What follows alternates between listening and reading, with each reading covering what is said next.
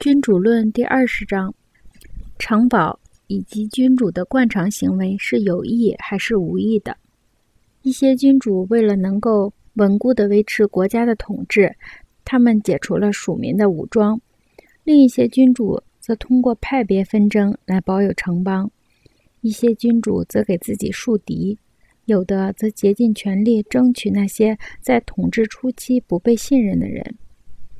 一些君主建立了城堡，另一些君主则将城堡推掉和摧毁。要对所有这些事情做一个定论，除非掌握了关于做出决定的国家的详细情况，否则是难办到的。虽然如此，我还是想在这个问题本身所允许的范围内。泛泛的谈一谈，从来没有一个新君主会解除他的属民的武装。相反，当他发觉他的属民没有武装的时候，他还会将他们武装起来。因为把属民武装起来，就相当于把自己武装起来了。那些从前不被信任的人会变得忠诚，而那些原来就忠诚的人就会更加忠诚。你的属民成为你的忠诚的追随者。此外，因为你不可能把所有的属民都武装起来，从而被你武装起来的那部分人感受到了恩惠，因为他们都非常清楚待遇的差别，并对你有报恩之责。那么你对其他的人就更好控制了。因此，前者成为你的仆人，后者认为那些承担最大危险和责任的人应该得到最多的保护。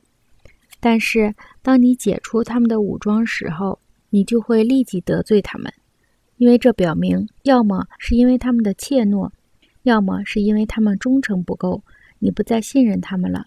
这两种想法，不论是哪一种，都会滋生他们对你的怨恨。而且，因为你不可能一直没有武装，那么最终你就会转向雇佣军。这种军队的特征缺点很明显，即使雇佣军本身优良。也不足以抵抗你的强大的敌人和不被信任的属民，因此，正如我所说的，新缔造的君主国里的新君主总是大肆武装。这样的事例历史上比比皆是。而当君主占领了一个新国家，并且使之称为自己原来的国家的一个地区时，君主必须解除这个地区属民的武装。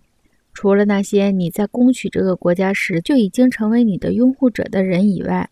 而就是对于这部分人，也应该把握时间和机会，使他们变得软化和柔弱。处理事情的方式，应是使这个国家的全部武器都掌控在你原有的亲信的将领手中。